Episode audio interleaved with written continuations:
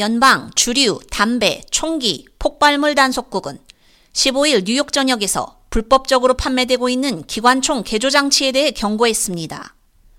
뉴욕주를 담당하는 특수요원인 존 드비토는 이 기관총 개조 장치는 일반적으로 인터넷과 소셜미디어 사이트에서 판매된다며 중국에서 수천 개씩 들여오고 있는 이 장치는 매우 간단하지만 매우 파괴적이라고 말했습니다.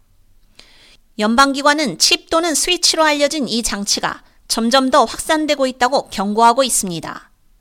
이 장치는 금속, 플라스틱 또는 기타 재료로 만들어지는데 플라스틱 재료는 3D 프린터로 만들어지고 있으며 집에서 만들어지기도 합니다.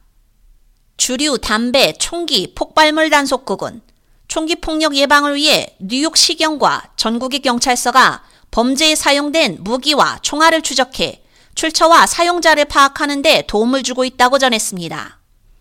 드비토 요원은 범죄 요소는 항상 적응력이 뛰어나고 대중을 위협할 수 있는 혁신적인 수단을 고안하고 있기 때문에 법 집행기관, 입법자 및 정부는 그만큼 빠르게 진화해야 한다고 덧붙였습니다. 기관총 개조 장치는 많은 소총에서 기관총으로 쉽게 사용할 수 있습니다. 뉴욕시 총기 범죄의 93%는 다섯 개 보로로 불법 반입된 무기와 관련이 있습니다. 주로 조지아, 노스캐롤라이나, 사우스캐롤라이나, 버지니아 및 펜실베니아주에서 유입되는 것으로 나타났습니다. 또한 여러 번 플라스틱으로 만들어진 부품으로 조립되는 유령총 문제 역시 심각합니다. 총을 쏜 사람과 피해자는 대개 10대들입니다.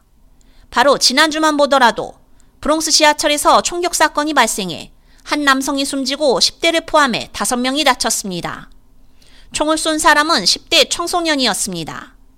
또 캔자스시티에서 열린 슈퍼볼 우승 퍼레이드에서도 또 다른 총격 사건이 발생해 여성 한 명이 사망했고 어린이와 청소년 여러 명이 총탄에 맞았습니다. 주류, 담배, 총기, 폭발물 단속국 관계자는 현재 미국 전역에서 약 5억 정의 총기가 유통되고 있으며 2010년에서 2020년 사이에 거의 1억 5천만 대가 제조되었다고 밝혔습니다. 이런 식으로 늘어나는 모든 불법 총기를 거리와 지역사회에서 없애는 것은 아마도 불가능할 것이라고 관계자들은 보고 있습니다.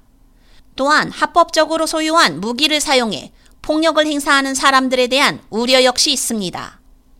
토마스 칼로기로스 주류 담배 총기 폭발물 단속국 부특수 요원은 총기 폭력은 법 집행 문제일 뿐만 아니라 지역 사회의 문제라며 총기 폭력에 대한 진정한 진전을 이룰 수 있는 유일한 방법은 정부와 지역 사회 모두 전방위적으로 이 문제에 접근하는 것이라고 말했습니다. K-Radio 유지연입니다.